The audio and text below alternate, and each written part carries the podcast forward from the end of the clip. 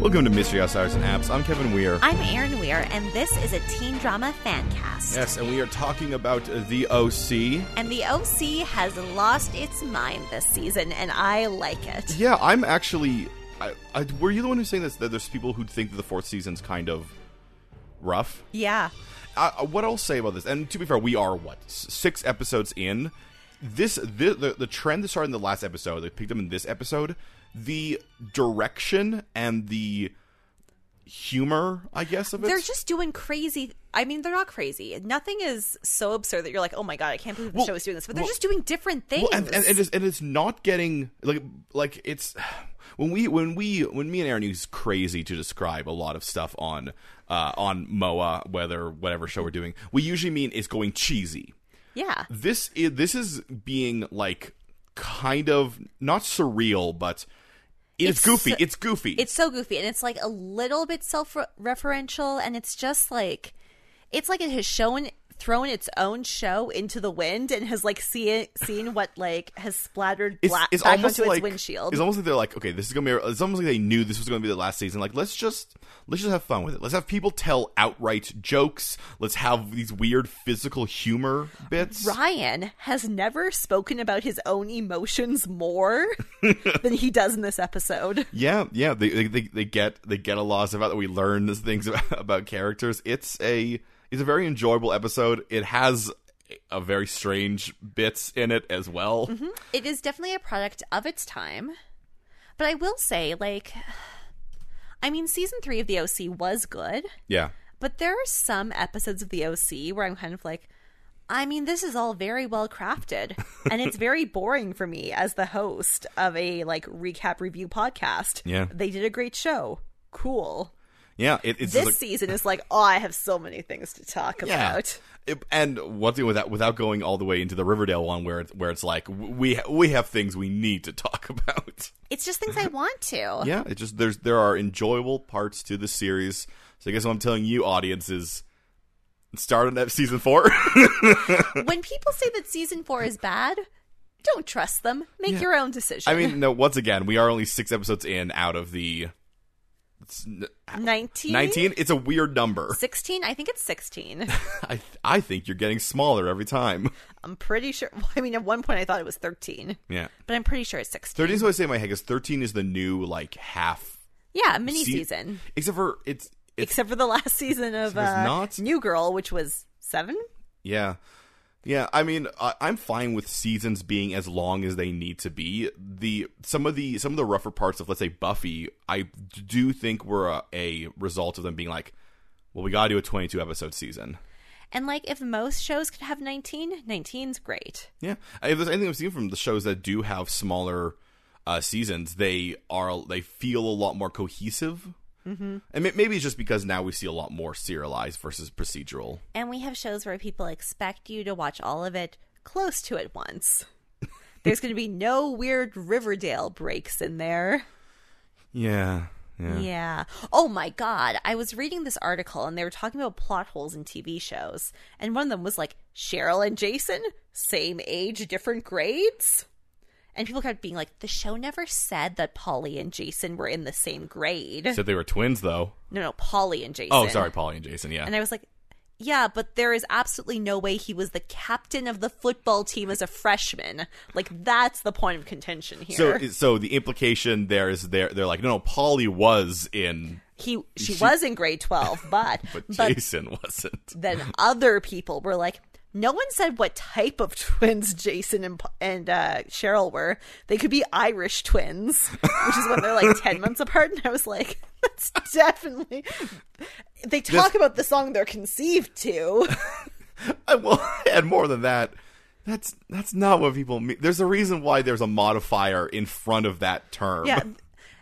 They're definitely twins that were grown in the same Yeah, womb. it's, it's- I mean, that's even why we technically have fraternal twins being like when people hear twins, they they're I think their automatic thing is identical. Mm-hmm. Yeah, because that's what twins really is supposed to mean. Is Yeah. yeah. And like obviously Cheryl and Jason are not identical twins because one is a boy and one is No. okay. I mean, I get it.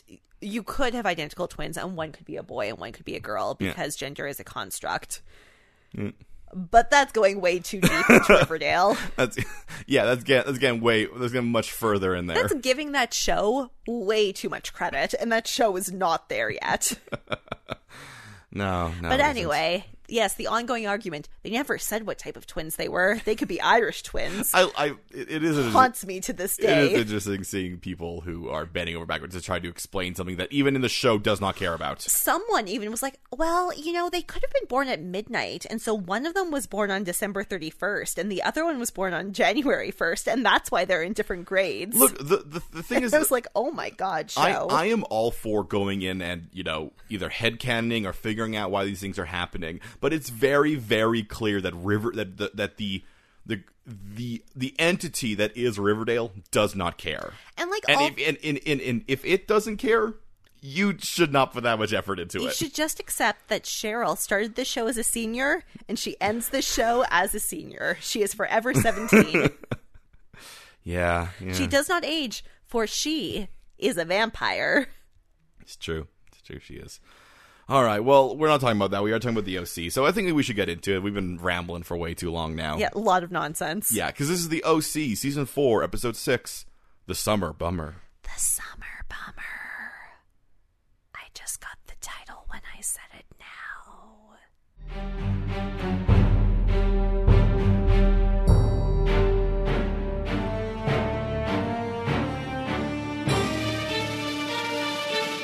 So we begin with what will be, what will become an ongoing trend in this episode, and that is Ryan having hallucinations. Yeah, because they are daytime dreams. They are daytime dreams to the point that I worry he has a tumor. and Ryan's daytime dreams are continually of Taylor in a 1980s rock music video. Yeah.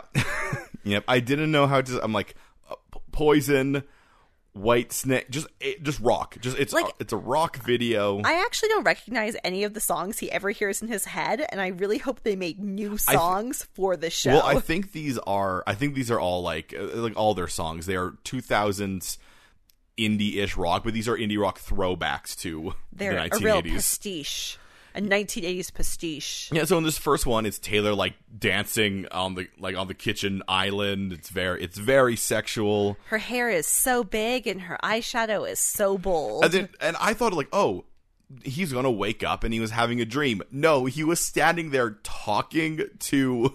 talking to Sandy Said and Kirsten. Kirsten. And then the camera does this like insane angled shot that's like too saturated Is these two fish angle lenses? of Sandy being like, "Hey, you want a bagel? I put some schmear on it for ya." ah. And like it seems like it's still a dream and then it's just like, "Cut. Nope.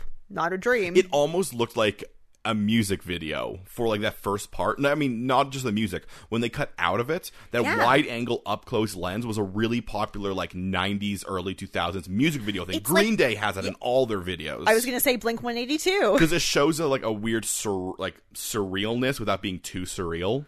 And so um it's not that. It's just Sandy and Kirsten being like, "Hey Ryan, you all right?" And Ryan is uh I mean he honestly he's doing fine. Yeah, he's Uh, fine. Except for the, the except for a possible tumor putting pressure on his brain. But in blusters Seth, and Ryan wants to talk to Seth, but Seth can't be talked to because he's going to Rhode Island because he has no chill. Yeah, well uh, this has to be the next day, right? Oh yeah, like Yeah. So which means he to- he talked to Summer until midnight the night before, and then decided after he went to go see Ryan, I guess. that he was like, I got to go I back. gotta go back. You know what? I told her I'd give her space for a week. I'm done giving her space. I'm gonna go back to her place.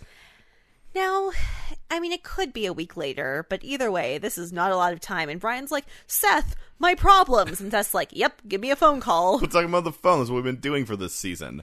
It's Come on, phone Ryan. time. Season four. Four. Season four. Phones. Phones in season four. And in season four, we cut, and we cut to Summer sitting in a really, really big office. Yeah. getting I'm just going to say wildly insane news.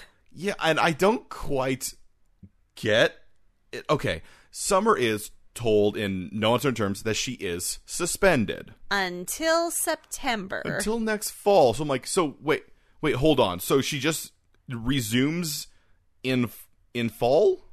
like nothing except that they do explain to her she has to go pack up her dorm right away. And she tries to argue, Well, I have no home. And also, I have exams. And they're like, Well, you don't go here anymore. So she, I- she does. So I guess she has to redo her entire first year. I don't. They're they're treating this really like it's a high school. Like, Yeah. oh, I guess you're you're you were suspending you for six months.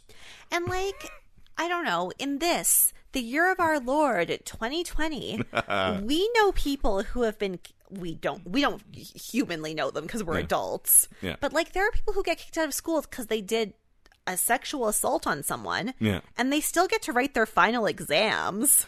Yeah, yeah.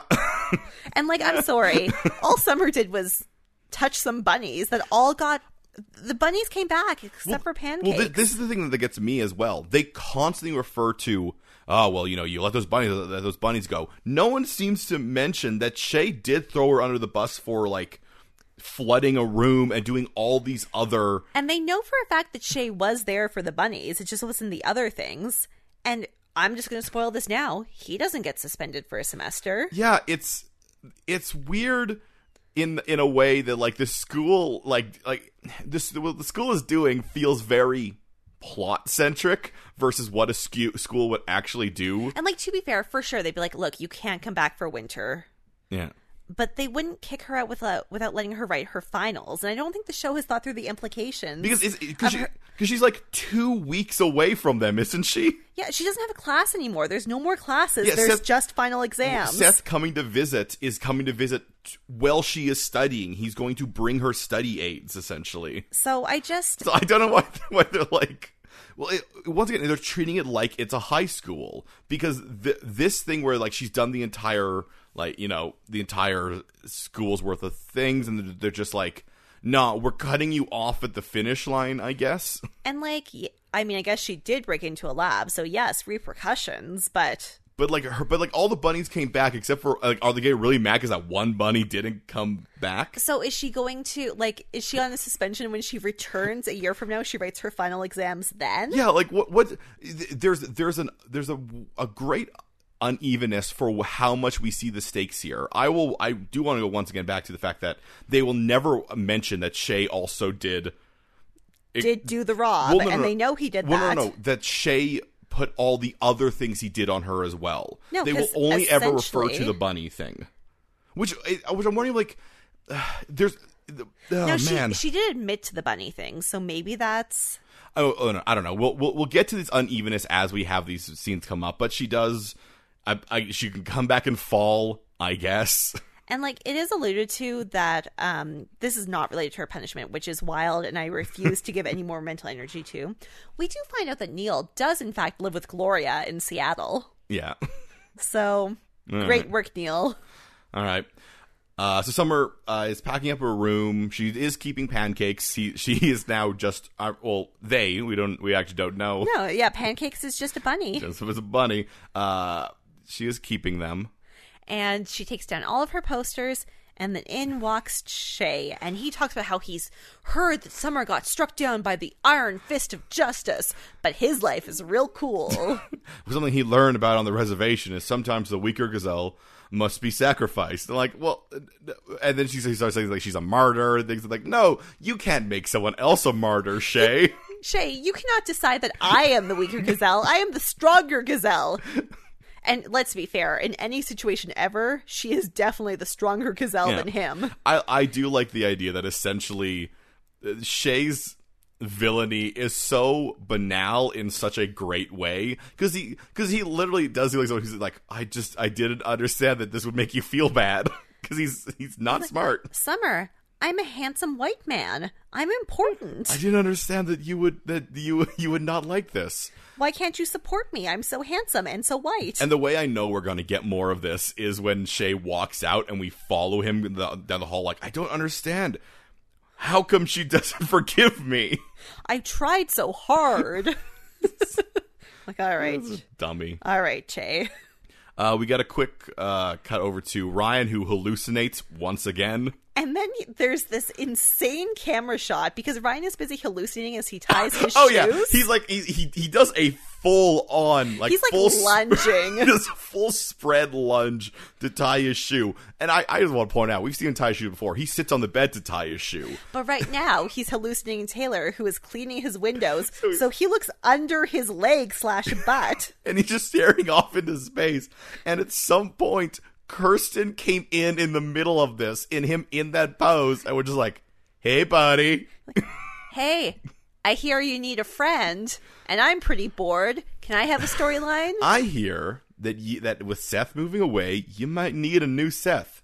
I could be a Seth. I'm a grown woman. I'm a be- I would probably be a better Seth." so and Ryan's like, I mean, you can try to be a Seth. yeah, And she says, What should I do? And he says, You should talk about yourself and l- allow me to solve my own problems. That's usually how it works. Well, no, usually what happens is that a- actually happens is that Seth talks about his problems enough that Ryan can take the things that he said and apply them to himself. But in this case, Kirsten does none of that. She just thinks that Taylor is really cute, and she thinks that Ryan's hallucinations are really cute, and maybe Ryan should try to be happy. potentially cute. I mean, we still we do not know the underlying medical condition that could result in that daytime hallucinations. And Kirsten should be more concerned about this. Absolutely, it just it just reminds me of like the, there was that storyline in I think Bones where um David Boreanaz his character. Mm. Sure. I don't know. I don't know what is. He's Bones. no, no, she's Bones. He's brighter. Anyway, um, he uh, is like hallucinating Stewie from Family Guy for a couple episodes, and then and then they got, then when he reveals it, they're like, "Oh no, you definitely have a tumor," and he had a tumor. Now, Ryan might have a tumor, but all we know is that Kirsten's like, maybe you allow yourself to be happy. Maybe you should hang out with a cute, sweet person who's very excited to hang out with you. She says, after all that bad stuff, maybe sometimes you just have to embrace if something good is happening. And he's like, "You know what? Maybe you're right." Speaking of something good, Spencer arrives to return Caitlin's tennis racket, and she hits on him, and he says, You're jailbait. He's like, "No, why don't you just like hang out hang out with high school kids your own age?" And this brings into something where I don't know if Caitlin's been to school yet. she may not have been, because everyone she meets is like, Wait, Who you? go here? Who you? No, but we've seen her at school. Oh, I think she's been to a school building. I don't know if she's been to the verb of school. Has she been to a class? Who knows? Was she going to Rule Harbor? I guess she got distracted.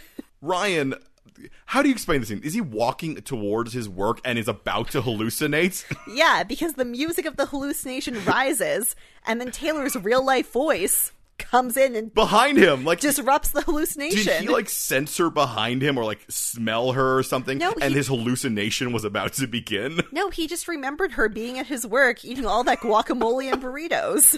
This is what I mean by like this this episode, these couple episodes of the OC are actually clever in such a great way because they set up two hallucinations and they set up a fake hallucination where he's where like you see from a third party someone about to go into a sex dream. A daytime sex dream, but don't worry, real Taylor's there. And it turns out that real Taylor is working Seth's shifts at the comic book store. Yeah, yeah, she is. Remember, her- that's the one thing her and Seth bonded over. She's really, she's really into like Japanese splatter films. Oh, No, I know she loves that. My question is, how does she work there? I, I once again, I assume Seth owns this store. Oh, that's right. I forgot. He's the he's the business manager. Oh yeah, no, this this was the nail in the coffin for me that Seth owns this store. That he's able to just be like, hey, here's my random friend from France. She will run this store. Goodbye, sirs and madams. I am disappearing for a week. So she's not stalking Ryan. She's going to cover Seth. Yeah. And she's also very sorry that she kissed Ryan because now he's being a real weirdo. Yeah, yeah. And Ryan's like, "No, totally normal. Please go on a date with me." Yep, they, she a- he asks her to hang out, uh, and she says, "Yeah, well, they'll hang out at the comic book store because I guess she owns it. Well, he owns it. She can go there at any time she wants. Go there anytime. It's just the Wild West in that comic book store, really. I do like though when he asks her what she's doing that night, she's like, "Oh, I'm updating my blog. It's about my sexual adventures." Oh, Um, yeah, you know, that seems about in line with And you're Taylor. like, Taylor, great. You really go update your live journal. The- Can I just say, and we see this a few times, the amount that every human being around Taylor understands Taylor instantly Is is, astonishing. Is astonishing. Like, there's no moment where everyone's like, "Why would you do that?" Everyone's like, "Oh no, that seems to make sense." Absolutely, is everything that Taylor would do. Now, following up this amazing scene is an equally amazing transition. For the first time ever on this show, in three and a half seasons, we get to see the thing that has been talked about so much. We actually get to see water polo. We see get we see a part of Harbor School that we've never. I think it's because like it's actually not the Harbor School set. yeah, this I- is somewhere else. yeah, because they don't have to do the Harbor School set. This is just another set. But we see water polo. and for some reason, what Spencer said really, Really really, got- really got, got to Caitlyn. got to Caitlyn. So she has decided to go to a water polo match, and she talks to a blonde man who is not a ward. Yeah, he is. Nope. He is a different person whose name is Gord Oh, because we see him later. well, I know, I, but I s- just assumed he was the other because we only get we only get a highlight of one ward this episode. Then we get Nope. this curly haired ward. Curly haired Ward, when he passes out, when his face is written on, Yeah. other Ward is there. But when they play um, Seven Minutes in Heaven, there is a third blonde man Th- yeah, who is the guy she talks to in the pool? who is not a Ward. He's not that ward. They- No. They, here's the thing: they've had too many characters who look very similar, and the Ward brothers. The only thing that differentiates them is one is one has like very sharp features and short hair, and the other one has curly hair and is a little bit shorter, maybe. Now, I could be wrong, but Caitlyn does talk to this blonde man, and blonde men do love Caitlyn. And by men, I mean boys. They're boys. I think I, the reason I figure it's the worst is we know they're both. No, no, we know they are. That is that is only No, Ward's. I know they're both on the water No, no, polo no. team. We know that that is one of the Ward brothers because she, when she goes and talks to Leah and Olivia, they a- they say, "Oh, you were just talking to him. He's so attractive." And she says, "Yeah, his brother shaves his chest." That was one of the Wards. so, what is more important in this scene? No, what's important is that I was right. No, what is more important is this episode stars two Pretty Little Liar stars. Is it Olivia and Leah? nope. Is it uh, one of them Riley? One of them is Leah. Okay. And that's Janelle Paris. And one of them is Riley. And they're- that is Ashley Benson. And I refuse to learn their character names. I just wrote down their names Oh. I- the entire time. I just have a sequence where I wrote down all of the new character names because they because they just quickly like, all right, here's Olivia and here's Leah, and they're two girls, and they like uh, one of the Ward brothers, and, they, like that Caitlyn talked to them. because they have never seen her before ever. and Caitlyn would just like to smoke some pot, but they cannot smoke that pot, for they have to do something with invitations for Ashley Benson's party. Riley, who I did, to be fair, I did first write down her name as Miley, uh, but Riley, uh, Riley is dressed like a mix between Taylor and Marissa. and she is mean, just like original Taylor and original Marissa. Yeah, yeah, it's it's not unsubtle who she is referenced to. And Caitlin looks at her and does not like any of that meanness. We do we do also get introduced to um, Riley's boyfriend Connor, who's across the pool and waves at her. He's also on water polo. He's also on water polo.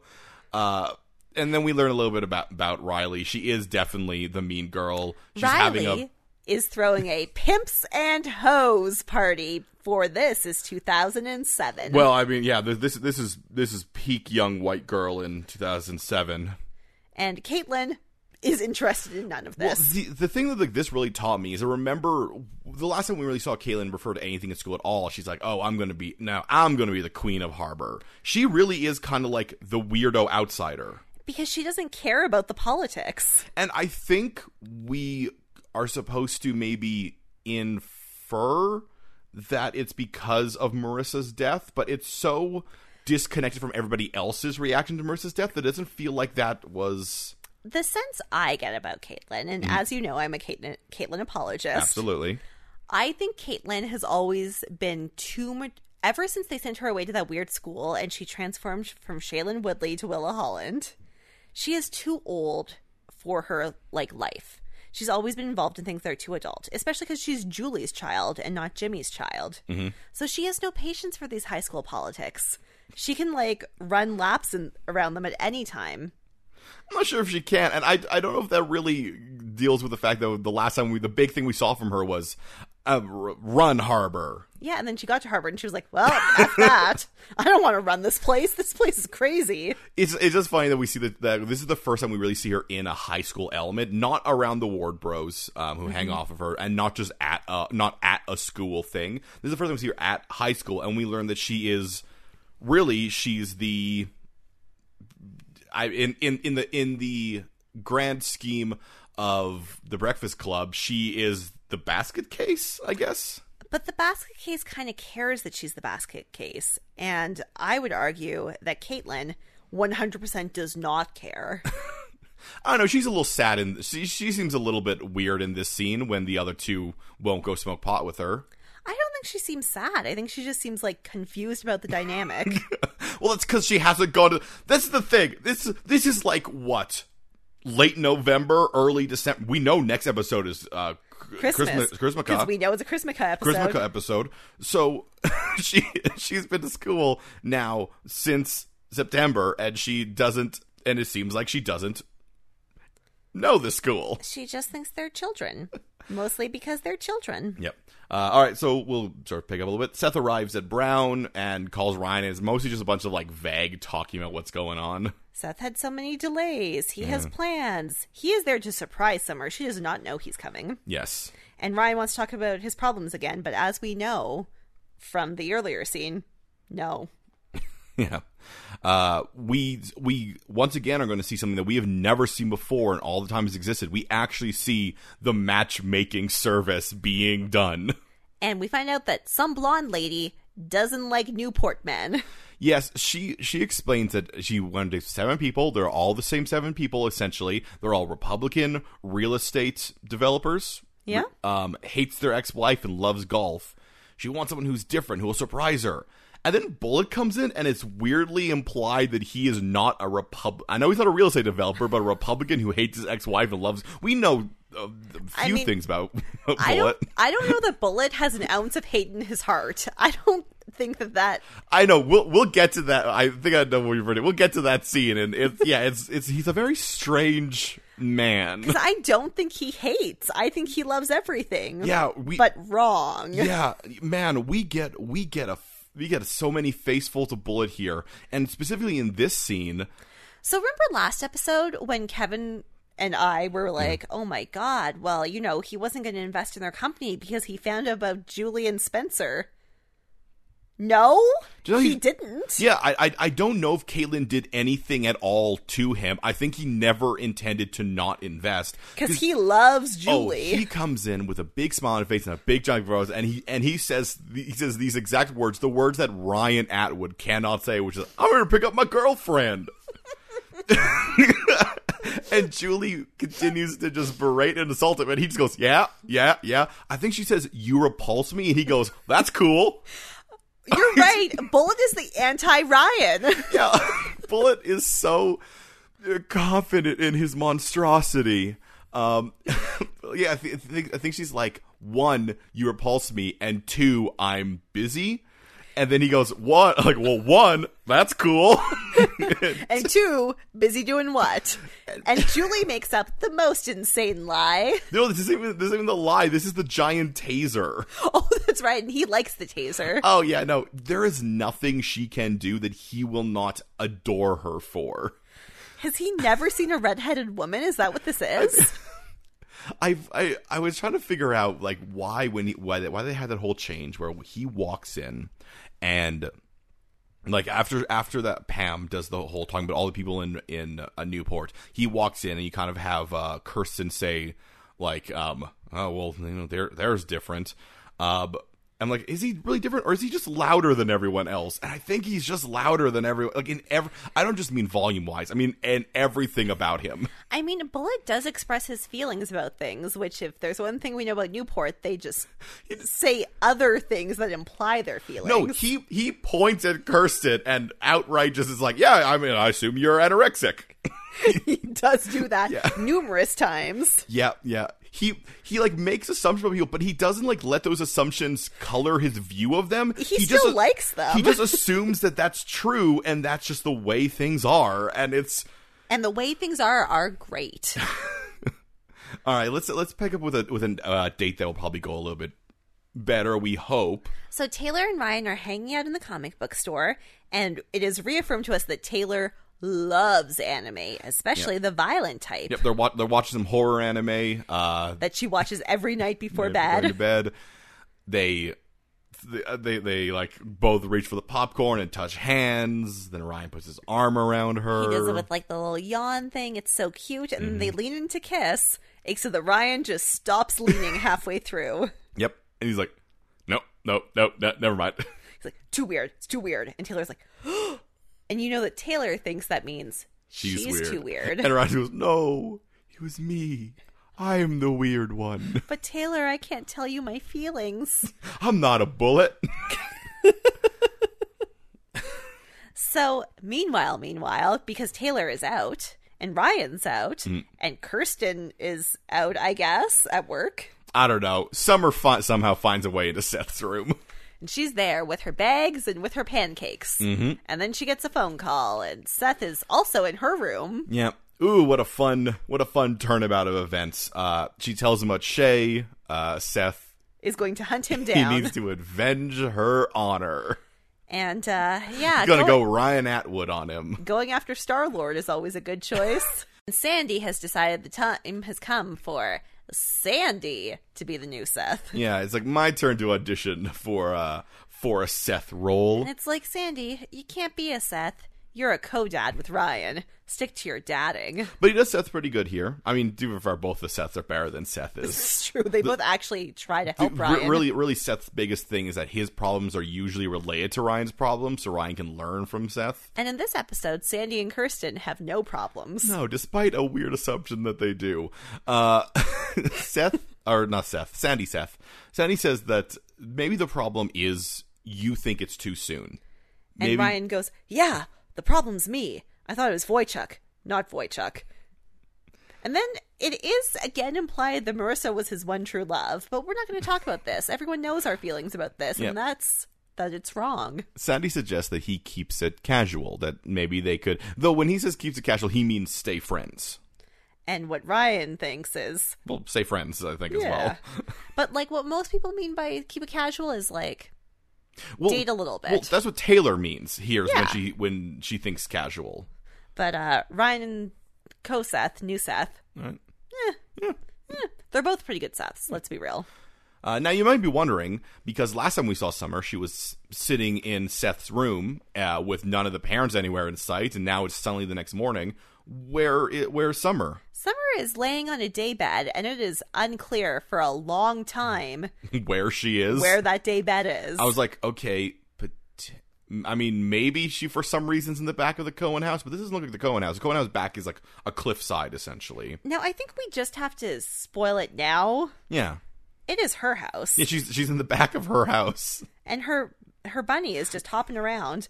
But first, we have some great stuff. Seth he kicks into Shay's room. Yeah. like kicks in, Oh yeah, he he he busts that door frame. and we smell Shay's musk, but he's not there. But he has left a DVD for Seth. And it says, that Shay has heard of his vendetta. and he is taken to the wind. He is he is in hiding, and I'm like, how, how, how? I mean, I assumed the door to Summer's room was open, and he himself walked past. I assume that was the case as well, because as far as we know, they live with a common room between them. The only reason I assume that Seth did do it that night is because he's like, oh, it's late, man. I He was can't, too tired. I can't do revenge tonight. so Seth is going to watch the DVD again and again for sound clues. Well, Except for someone's like, "N- don't, don't, I just come home. just, don't do that. And then Julie comes out. well, of course, Julie, this would be the weirdest thing to ever experience. the person whose father owns the home you live in is just outside, wrapped up in a blanket with a bunny. Yeah, so she kind of learns a little bit about Summer's plight, uh, and the reason that Summer says she's in the back is because you know Taylor's in her room, so Summer's going to need to kick Taylor out of her room. Taylor has boundary issues. But we'll talk about this. Yeah. R- so Riley now has to, I guess, invite everyone to her pimps and hoes party, and she does it through what equi- what essentially is a rose ceremony. Now, I'm not sure why she chose to do this because yesterday her friends had to leave the water polo to do invitations, which means she has physical invitations she could just put in someone's locker Well, no, or she, something. She wants to give it to them there. She's doing a rose ceremony. She gives everybody an on. Uh, and I can only assume because remember those two did the invitations. She has invitations for all of them. and then she decides what she's going to She give out. just- Yeah, and then she only some of them get them. Now, no one notices during the scene there is a puff of pot smoke. It is it is a very bad VFX. It like It's like if you're ever watching a high school play that has like a semi okay smoke machine that's just like, I'm smoke.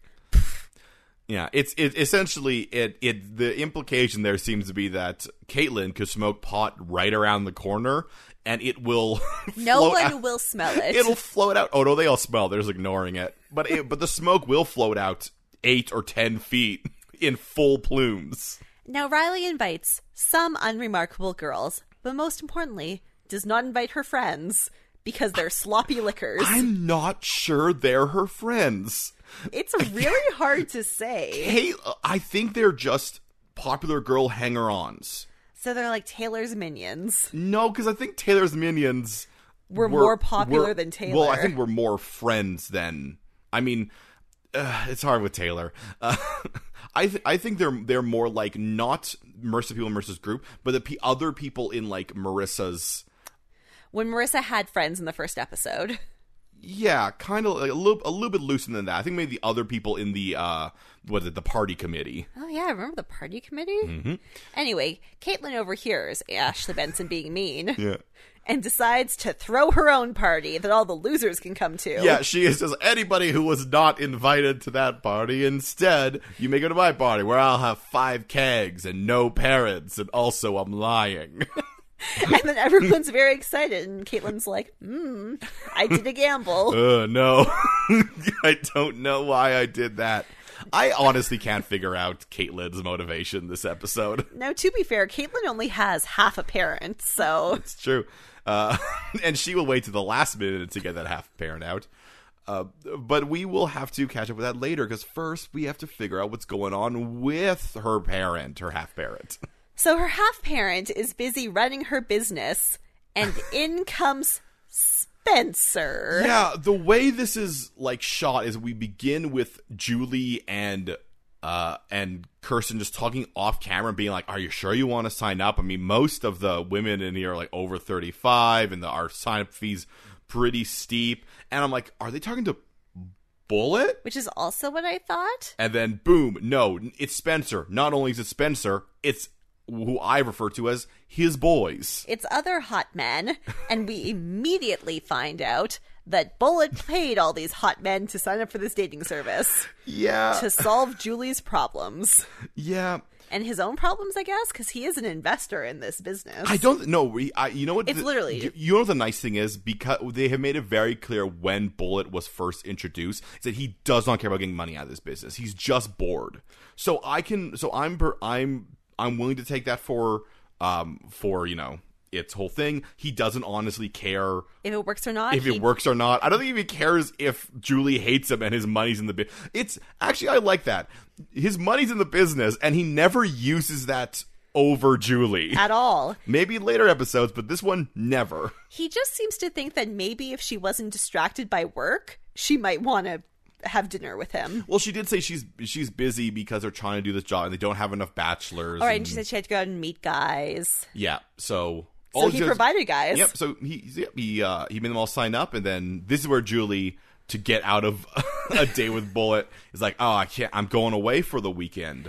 And he's like, I could go away for the weekend. No, no, I'm going away with uh with with Kirsten and Sandy. There. I could, I could do that. No, th- you see, they're doing like a recommitment ceremony at the montage. Bullets there. damn it. well, I do like how he, po- he points out that I'm just like I'm going with Julie and Ger- and Gerson. It's like their anniversary. Like you're you're going with She's their anniversary. Yeah, they want me. they won't be there. I'm always there. Which I mean, To be fair, at this point, at this point in se- in season four, I would say yeah, they're like, Jill, you have to come along. We're afraid if we leave you alone for too long, you'll turn Seth into a hitman. There's too many children involved, Julie. At this point, we're just, man, we're just gonna keep our eye on you. We need to know where you are at all times. So Ryan uh, takes his time to go visit Taylor at the And- comic book store. He tries to explain that they should take it slow, but he does not get the words out because some nerd named Roger is there. Yes. R- Roger, who's interested also in some film, some Japanese films, and Taylor is very clearly using him to make Ryan jealous. And everyone knows. Except for Ryan, actually. It's true. Ryan's just like genuinely upset. Ro- He's like, look at Taylor. She's so happy. She's so happy hanging out with that nerd. this, I don't. I know I cannot remember honestly the last three years of the OC. It's all just a blur, really.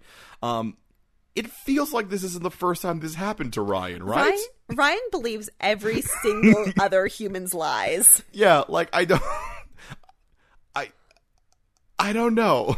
Like, I don't even know why Teresa was worried about lying to him about the baby or not. He believes every word that comes out of a woman's mouth. Well, I mean that's good for him. Good for Ryan. And now we will reach the the turning point of this episode because Summer um is calling has called Seth since she told her that you know she told her dad and all this. Dad's pretty upset, but that's not going to be a plot point Yeah. because Ding dong, the door rings. And she thinks it's Seth that he all of a sudden shot forward. Yeah, because he has arrived in California, but he's got to get there from the airport. Yeah. Uh it's, not, him. It's Shay. And he has uh, returned to atone for his sins. Summer closes the door. Then she reopens it. He's still there. She closes it again.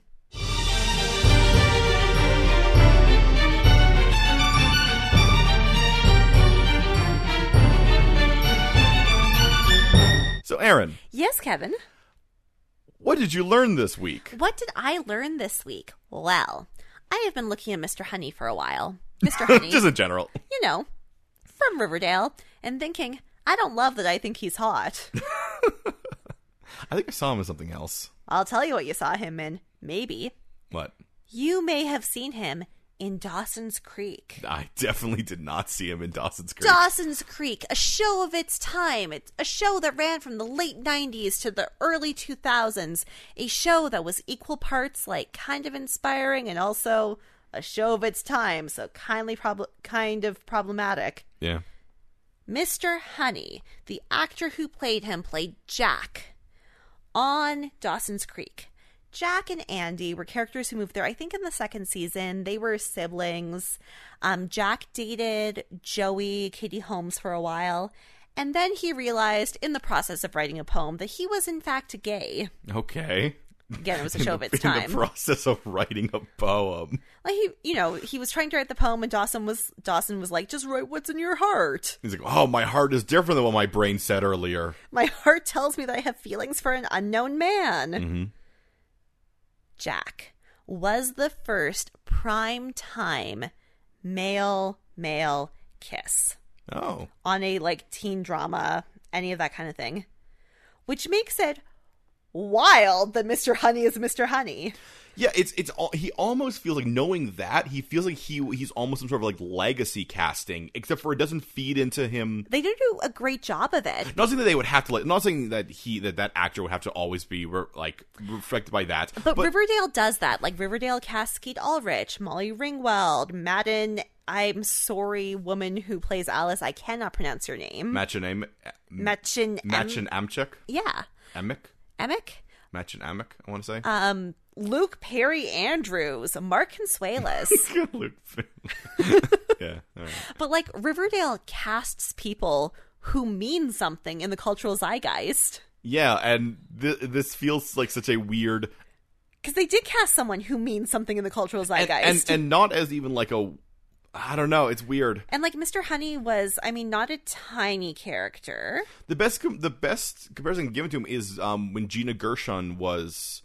Um, but like that felt within. Mm-hmm. But that meant something. yeah, it felt something weird. Weird. Yeah. So I mean, I had been looking at him being like, I know this man. I know this attractive man and I don't like that I think he's attractive. but now that I've made the Dawson's Creek connection, Ah, yes, attractive from my youth. ah, I remember those days. so I mean, it's a weird connection and I don't know what, why, how, but they did that. So Caitlin uh, has her kegs arrive. I guess she has. She, Yeah. I don't know why she waited this long, but she still has to get her mom out of the house. I guess maybe she just thought that like her mom would She be out.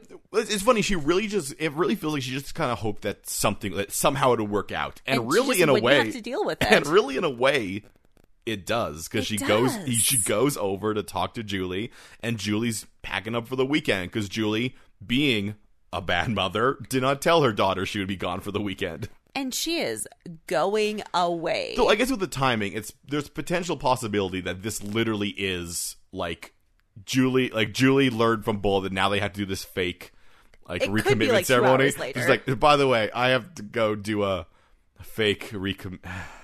and to be fair, she does. I mean, I know that Summer and Taylor are like 18, they're teenagers. You can leave Taylor in charge. Yeah, I was going to say she does have two grown adults living in that house. No, Taylor can be in charge. Taylor Taylor is fine. Uh, Summer is a little bit more sketchy, but she's. Gr- uh, I think She- she went to Brown. Julie does not know how much she's grown up at Brown. Uh, really, it's just she's around, but And she is technically a legal adult. So Absolutely. So they're going to do that. Uh, also, Shay is there.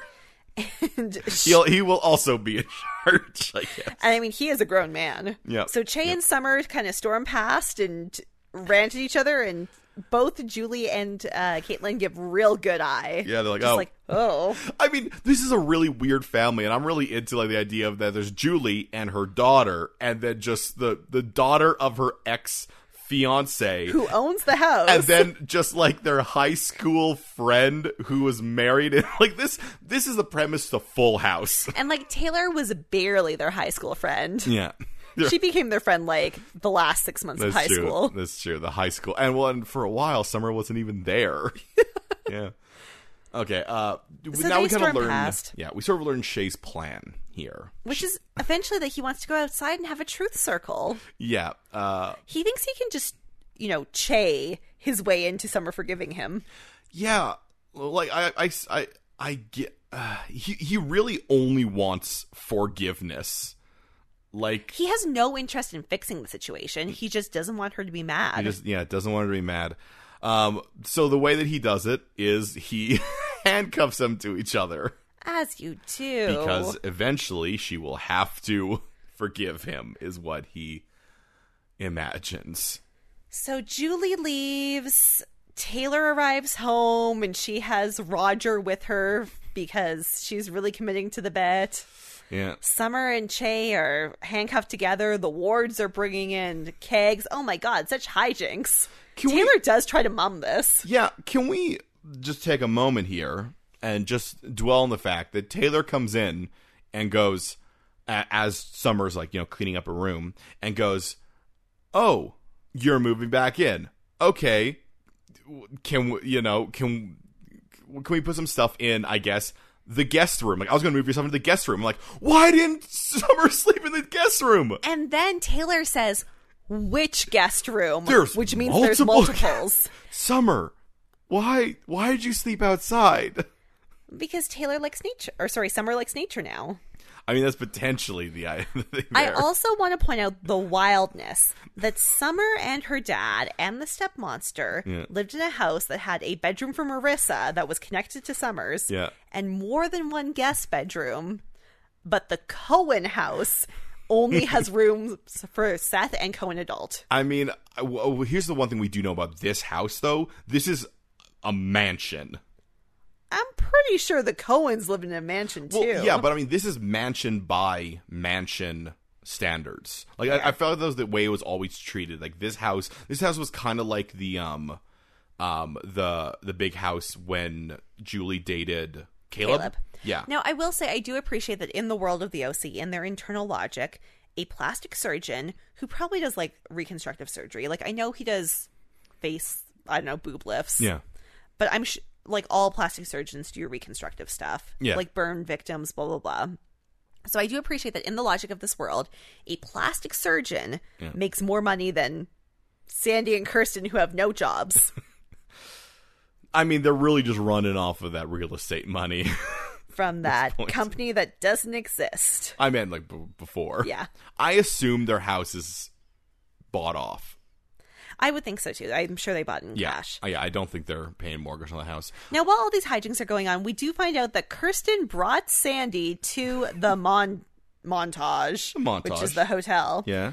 But she didn't tell him about Julie or Bullet, so he's very surprised by Bullet. Or the recommitment ceremony. and I love these hijinks. I want to throw a little bit out to the fact that Bullet, like, playfully flirts with Sandy. oh yeah, He ca- he call he I think he calls her S- he calls he calls him Sandra Cohen at one point and he says, "Oh, if my if my girlfriend wasn't so sweet, I'd be scoping you out." He says that at San I was trying to figure out is he talking to Kirsten? like, no, he he doesn't like Kirsten. She's too skinny. no, but he you know what I- what what, what he's saying is like, "I'm just saying that uh, that I think sexuality is fluid and I'm not." You're a handsome man, Sandy Cohen. this is and- what I mean like Bullet is is hard to pin down because there's moments and there's extended moments where you're like, well, he's clearly, you know, he's bigot- clearly garbage. Yeah, he's garbage. He's bigoted, but he also ha- he has this confidence and this this and this willingness to just hit on another dude. So, while all of this is going on, Ryan is just hanging out at home watching terrible, terrible TV. yeah, the trashiest trash TV. And then he has another Taylor, Taylor hallucination, and that hallucination is on his TV screen. Thank God Seth arrives home. To break him out of a hallucination. And Seth's like, I gotta go talk to my girlfriend. And Ryan's like, Yep, me too. Your girlfriend, I mean, I'm coming with you. I love this sequence of these three like Seths, essentially. Let's be clear, they're three Seths. Yeah. You get Kirsten who gives him advice, and you get Sandy that gives him advice, and then Seth who doesn't give him advice, but he does what I said earlier. He's solving his own problem, and Ryan hangs on to it. And that solves Ryan's That's problem. Ryan's problem. He he gets three Seth moments here from three different from the Cohens. Yeah, from all three sets. As it turns out, Seth's whole Seth thing is a Cohen thing. it's a So- family thing. So off we go to the party, which is a classic teen party. so much partying. Taylor walking out, putting on this like high pitched mum voice, just being like, "Who wants to play Pictionary?" I don't know what motivated this moment to go through her head, But it's great. It's it's great. She gets splashed. Summer is just being Filled with rage. yeah, trying to move people off of things. Che is handing out condoms. He's like a lame dad. He tries to dance at one point. Yeah. I'm sorry. I'm sorry, Che. You are no dad. And we do get uh, hear about what, what Caitlin's apparently up to is she's organizing Seven Minutes in Heaven. And this is proper seven, seven minutes in heaven where you draw names, Cheryl Blossom.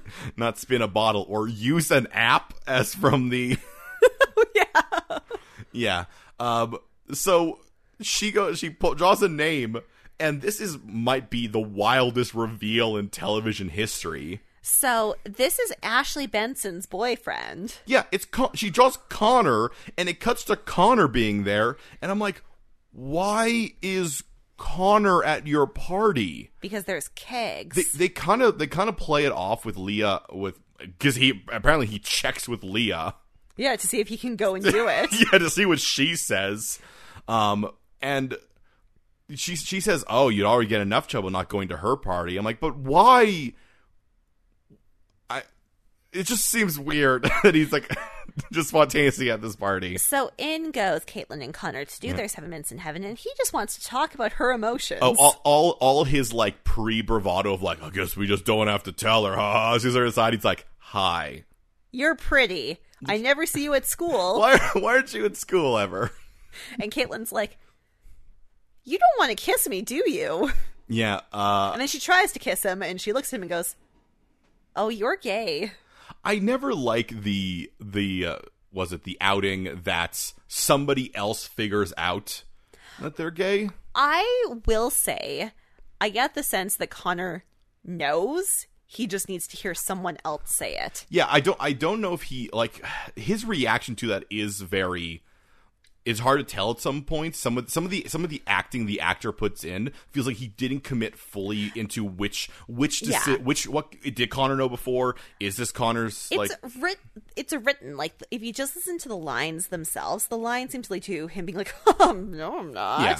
and her being like yeah, yeah i'm gonna call you on your shit because i'm caitlin and that's what i do yeah yeah.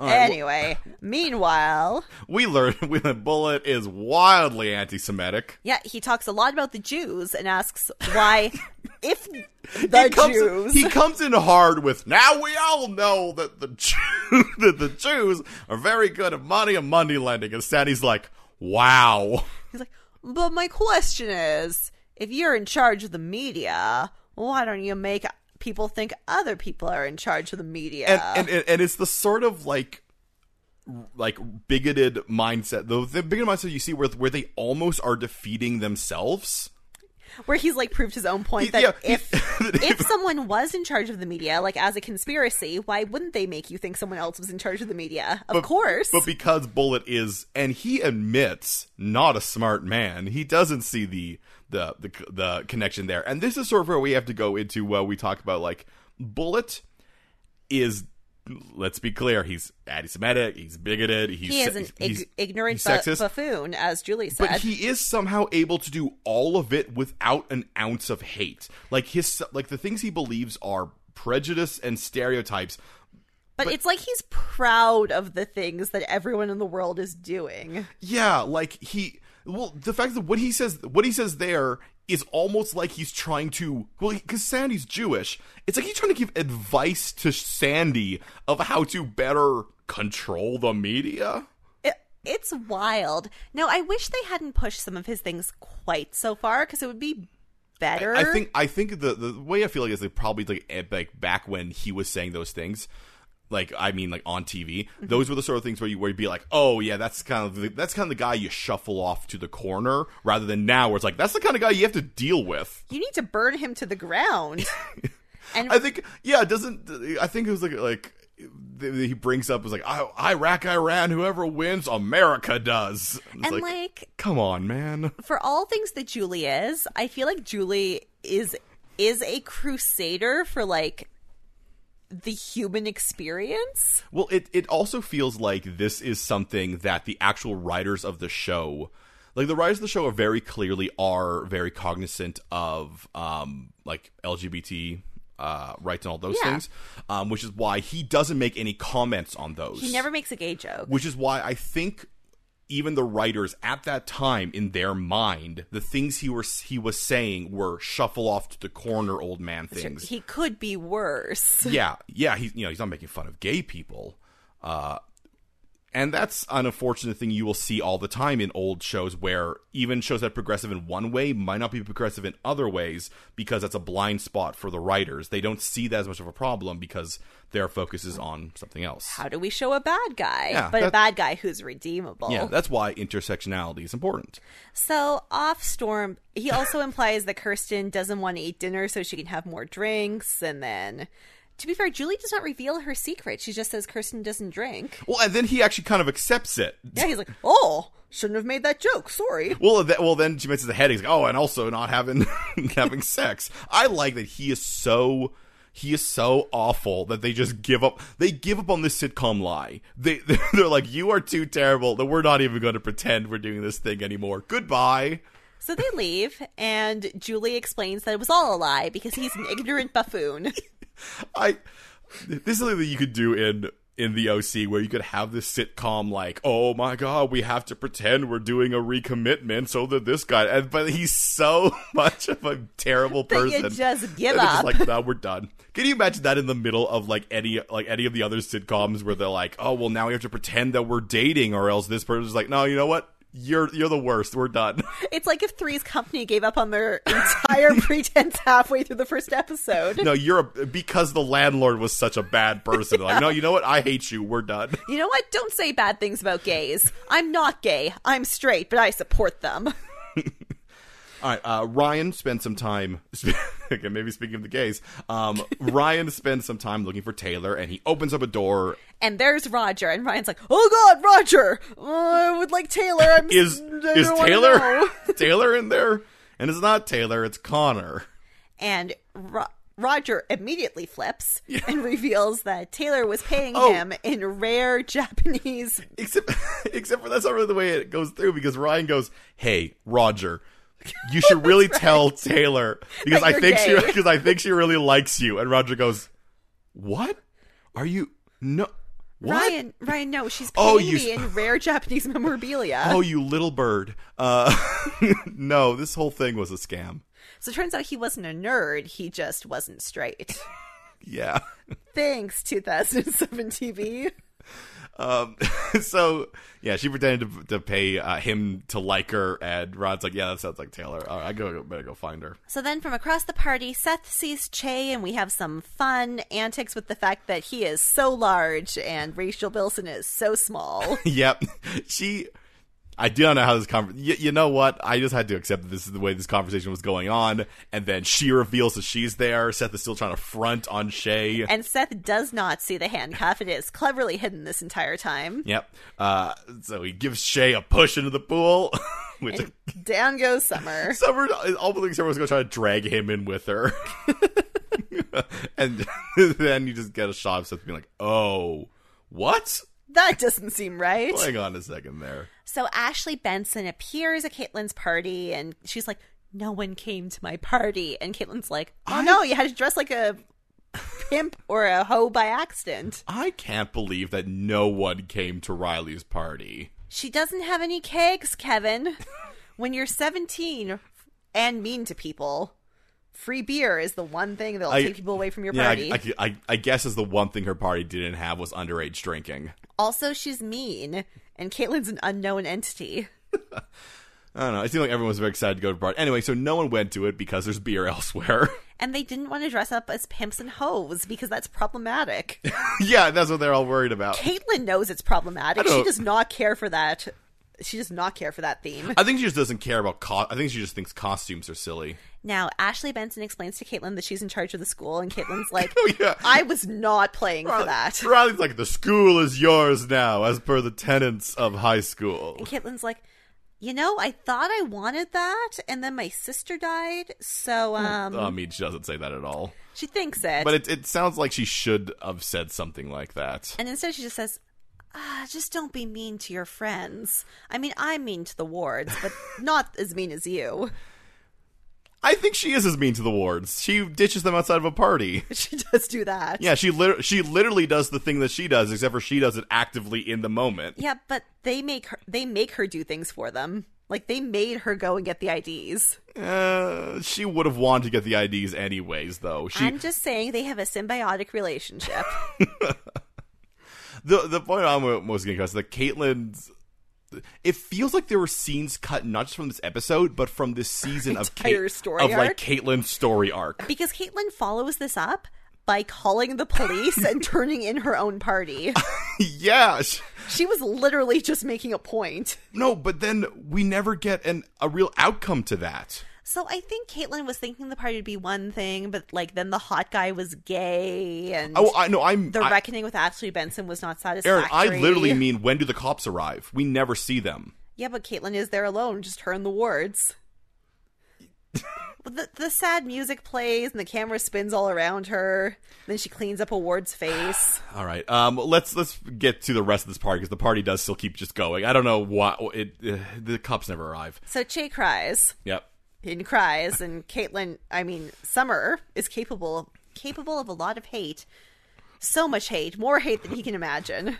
But she will forgive him. Yeah, and this is sort of where it comes down to the thing I was saying earlier, which is they keep referring only to the bunnies thing. Even Summer is like, I, you know, I did do the rabbits thing. I guess I did. I made that choice. I'm like, yeah, but he blamed all the other things on you as well, and no one is referring to And the those. thing is, if it just came down to the bunnies, Yeah. he should be kicked out of the school too because they have abject proof, video proof that he did the bunnies too. Yeah, they know they were both involved. She was like, this is what I mean. Like these stakes seem unsteady. She was clearly kicked out of the school because of not only the bunnies, but because of all the other things Shay blamed on her. Oh no, I'll tell you why she was kicked out of the school and he wasn't because it's revealed right away. Oh, yeah.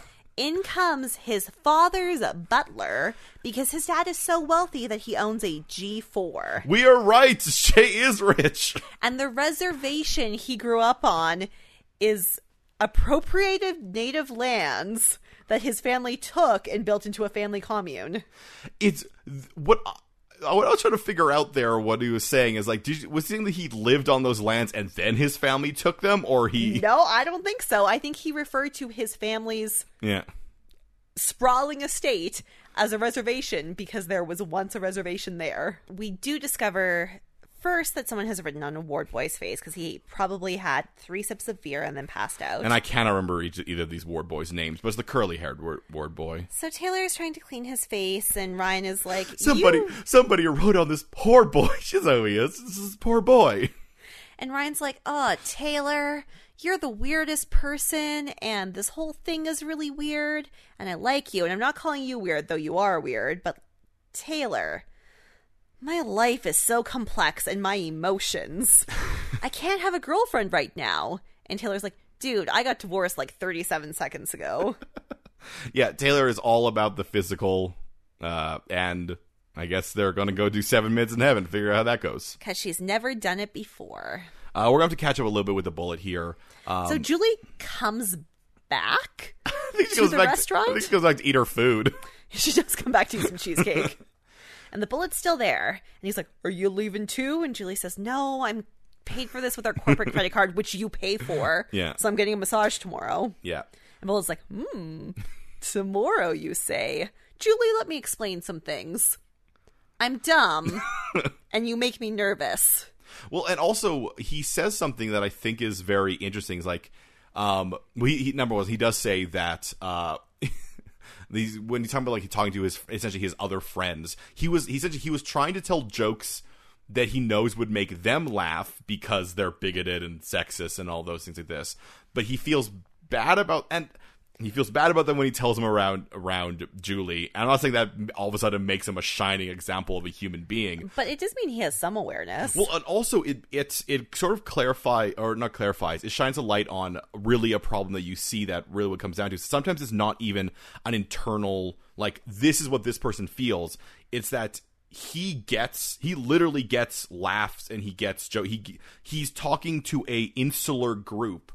That all find those that those jokes, the jokes he was telling her that, that weren't really jokes, um, funny. So and he doesn't know how to interact with people outside of that circle. Now, I will say this does make because you know Julie does listen to what he has to say Mm. and like sort of comes around a little bit. Yeah.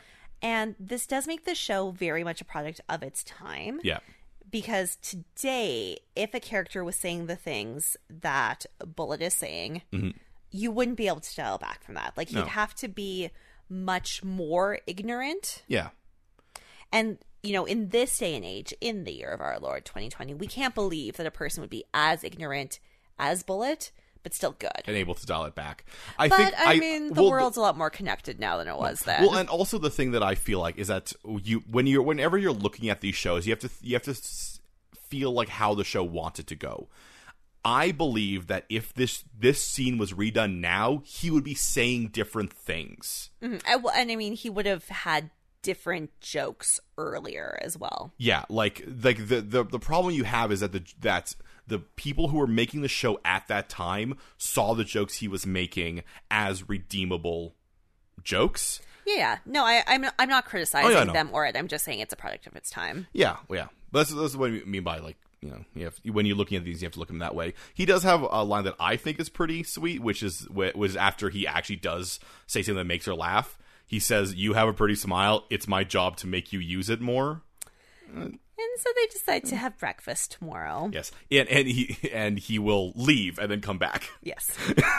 he will go to his home or his own room. Hard to say because we don't know where this hotel is. I mean, I don't. I'm not sure that he has a home. I'm not sure that he just doesn't like transiently Disappear? live on a jet somewhere. Or disappear when he leaves the screen. Who knows? Listen, he is he is someone else who has infinite wealth. We have met three infinite wealth people. now, a montage. This montage is kicked off by a justice of the peace arriving at Sandy and Kirsten's house because Bullet hired him to renew their vows. This is the first time we've ever heard his his last name is Bullet. He's Gordon Bullet. so Yeah.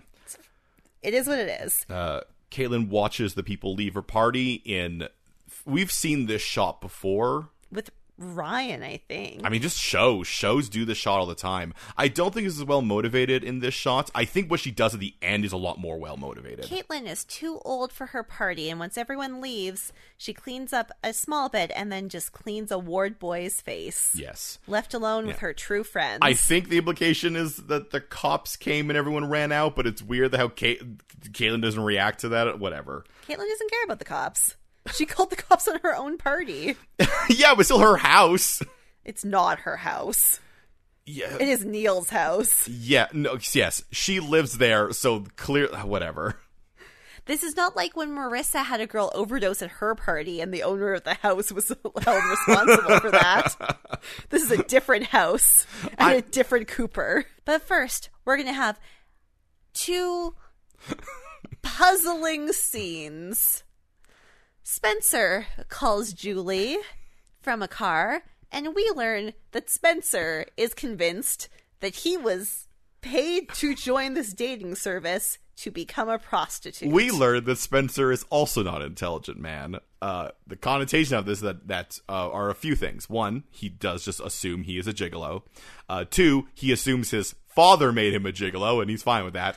And three, he assumes that because it's an open phone line, anything Julie says must mean the opposite.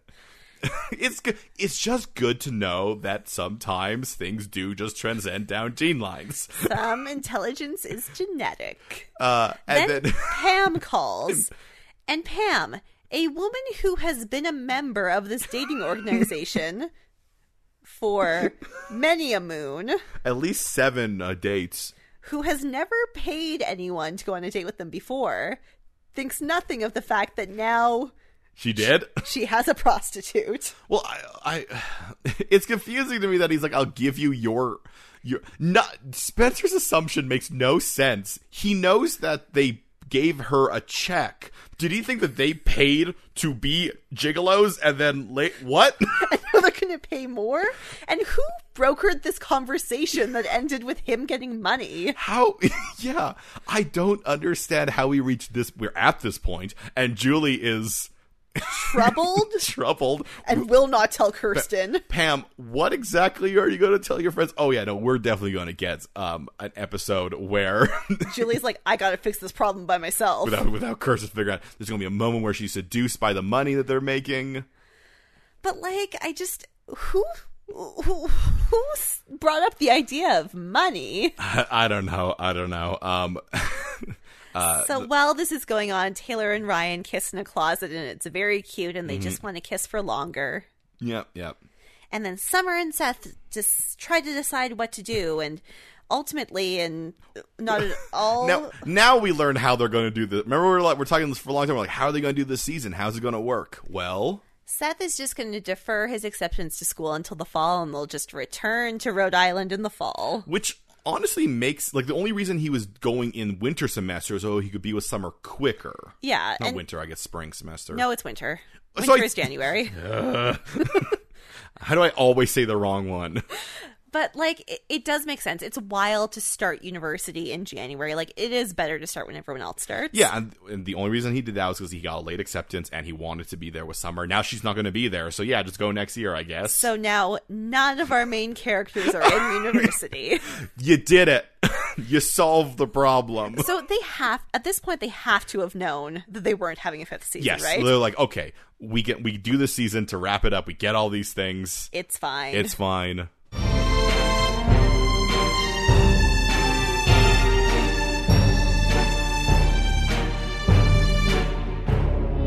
So Aaron, yes, Kevin. those episode, did you find yourself a CW moment? Did I find a CW moment? Did I find a moment where Logic got a phone call from one of their clients implying that their business was a completely different business and Logic just decided to roll with it?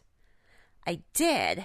And my CW moment is when Caitlin just decided to hang out by the bleachers to do some pot at the moment that Riley decided to invite everyone to her party because this is a different day. I have to imagine she did that on per like the, the the problem I'm getting with Caitlyn's character is that it feels like they are giving her very half storylines.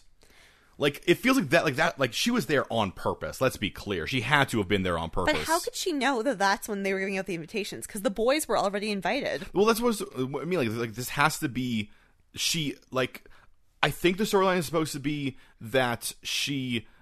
Decided to save the school. Well, yeah, no, no. she- Well, she's interested. She she is interested in actually connecting with people her own age, but doesn't know how to do it That I- Oh. could be. because that's what I'm sort of getting from um from her talk with Spencer when Spencer was there and he was like, "Go hang with people." And she goes like, "Uh, people my own. You mean boys? Uh." And he's like, "Yes, they're people your own age. Go and connect with them."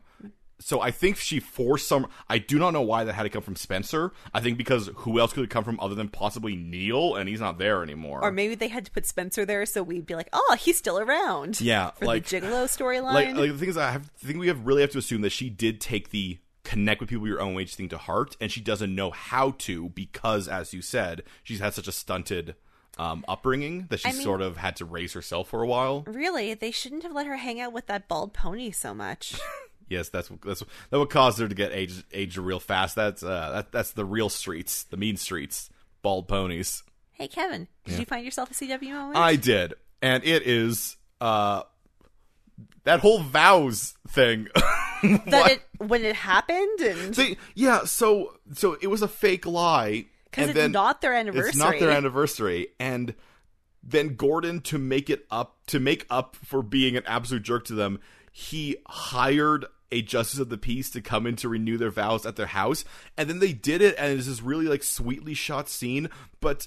no one's there. It means nothing. And also, it means nothing to them. They weren't. str- They once again, they weren't having problems with their mayor. There was no like. There wasn't even any like they they had no scenes together in this episode other than that the scene where They were- Sandy's like, "Ha, romantic weekend," and Kirsten's like, mm, they were competing with each other to be Seth. "That was their storyline." Yeah, their storyline was we both want to be our son's new best friend. and neither of them won. Neither of them won because Seth came back. And then, like, their storyline this episode makes no sense because it ends with them renewing. Their, if I described this storyline to you, which is that that this married couple are trying to be their adopted son's new best friend, because their other son has gone away to university. Yeah, and then then of course, uh, the friend of the wife uh, is trying to avoid this uh, this- Avoid a date. avoid a date without outright avoiding him. So they get into this wacky situation where they have to like you know pretend that their anniversary's coming. They uh, they go to you know have a romantic weekend uh, out at this this uh, this you know this whole fancy restaurant and then it ends with them renewing their vows by their pool you'd be like why Like, where's the hijinks? what did any of that mean? Nothing. It meant nothing. They had no conflict, and it ended with them resolving no conflict. it means that this episode was too short and they had to add some scenes in. How is it too short? They clearly cut scenes out. I care about Caitlyn, but obviously no one else does. They c- they. I mean, j- the, my my runner up scene is the fact that Caitlyn called the police, and we never really got a resolution for that, other than people left her house. But the the shot they could have also just been just been like, "All right, party's over, leave the house." Man, Kevin, I gotta tell you something. I love Caitlyn, but obviously audiences at the time did not want her. so they've cut out her stuff. I don't know. It, it, I I almost think it is, is that the reason they cut the cutting out not because they didn't like her was because they all they did assume they they assumed you Aaron they assumed that you Aaron they're like Aaron this there's this there, you see there's this woman her name is Aaron uh, she will very much like Caitlyn no matter what we do. Uh, so we can pretty much just you know uh, half-ass a lot of these storylines, cut the scenes out, and she'll still be like, "Yes, yes, that teenage girl, she's really rocking it, Here's the thing, flawless." Kevin. Their target audience. Yes, you are. So- Uh, right now, right now is what I, I don't. I, I don't mean in the past, Aaron. I mean right now.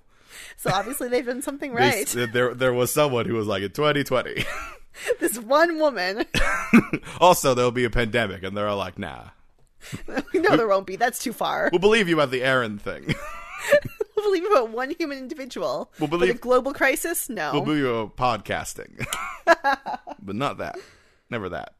So, if you believe us about Caitlin or any of these other storylines, please let us know. Hit us up on the social media. It's Podcast MOA, Podcast MOA. We're on Instagram, we're on Twitter, and we're at Gmail. And if you like this show, if you have a lot of other people who really, really believe in Caitlin and are Caitlin stands, hey, you want to share this with your friends. You want to give us ratings, reviews, and subscriptions, or just like, I don't know, send podcast links to people you like. It's very, uh, very forward and demanding. I like it. Yeah, I'm here for our podcast these days. I'll see you next week. How will Julie keep this new business development secret from Kirsten? Can Ryan and Taylor keep it casual? Speaking of plot elements we've never seen before, is it time to finally reveal the bald pony? After all this and more, the next episode of Mystery Outsiders and Abs. A teen drama fan cast?